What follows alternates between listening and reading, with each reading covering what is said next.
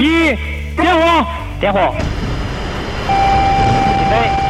Toen jij waarschijnlijk nog lag te slapen, schoot China de Tianhe de ruimte in. That is the sound of history, a major milestone of China's space program. Een raket met het eerste onderdeel van China's eigen ruimtestation. En eh, dat is zeg maar de unit waar de rest dan straks aan vastgekoppeld wordt. Dus het is de- het hoofddeel van het ruimtestation. Een historisch moment. Voor Chinezen is deze lancering misschien wel net zo bijzonder als It's one small step for man, China heeft grootse ruimteplannen en deze lancering is daarvoor een hele belangrijke stap.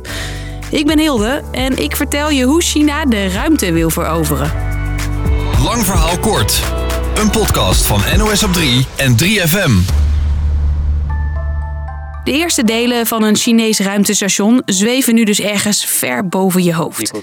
Maar dit is niet de eerste Chinese ruimtemissie. Nog niet zo lang geleden, in 2003, ging Yang Niwei als eerste taikonaut, oftewel Chinese ruimtevaarder, de ruimte in. Dat gebeurde allemaal in het geheim. Pas een half uur na de lancering maakte de regering het bekend. Maar sindsdien is China lekker op stoom en hebben ze heel wat de ruimte ingestuurd.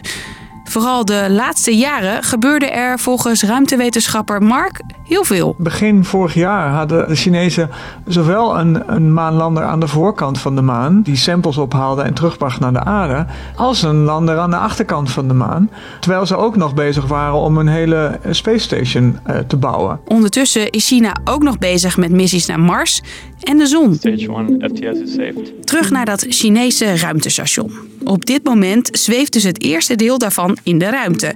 En daar blijft het niet bij. Dit jaar gaan ze ook tien andere lanceringen doen naar het Space Station om dat verder uit te bouwen. Ik geloof dat er later dit jaar, in oktober of zo, al drie mensen moeten gaan wonen. Je kan het ruimtestation een beetje vergelijken met het International Space Station, ISS, waar verschillende landen allerlei onderzoeken in de ruimte doen.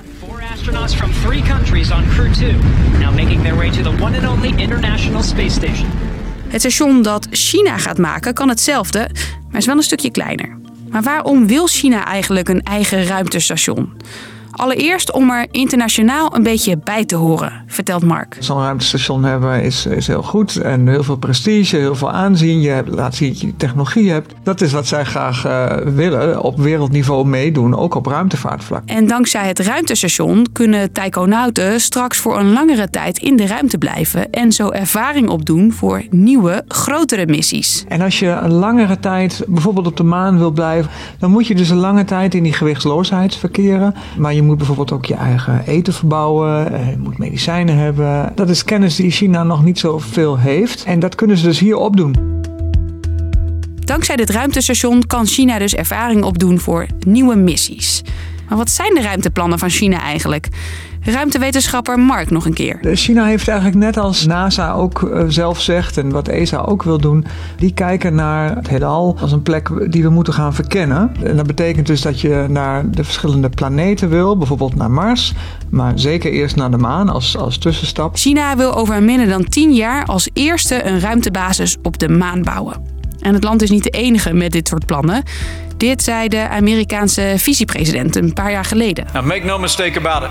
We're in a space race today, just as we were in the 1960s. And the stakes are even higher. Amerika en ook andere landen houden de Chinese plannen goed in de gaten, vertelt Mark. Ik kan me zo voorstellen dat ze in Amerika naar China kijken van joh, dit gaat toch wel heel snel. Ja, de Amerikanen willen natuurlijk hun plekje in de ruimte en op het wereldtoneel niet kwijtraken. China staat er niet helemaal alleen voor.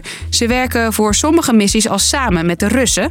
En China wil het nieuwe ruimtestation straks ook opengooien voor andere landen. Wat ik begreep is dat er nu al iets van 17 instrumenten op de planning staan om daar naartoe te gaan. En als ik me niet vergis zit daar ook een instrument bij wat van de uh, Vrije Universiteit in Amsterdam komt. Dus ik zie al dat dat een uh, internationale karakter gaat krijgen dan het nu heeft.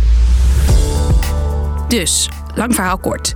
China heeft het eerste deel van hun eigen ruimtestation gelanceerd. Een historisch moment, want met dit station kan China allerlei tests en onderzoeken doen voor nieuwe, grotere missies. Zo wil China als eerste een ruimtebasis bouwen op de maan. En er staan er allerlei missies gepland naar Mars. Mars Was hem weer voor vandaag. Maak maar vast ruimte in je podcast-app, want morgen gaan we verder met onze missie. Dan lanceren we een nieuwe lang verhaal kort. Tai Chen, doei!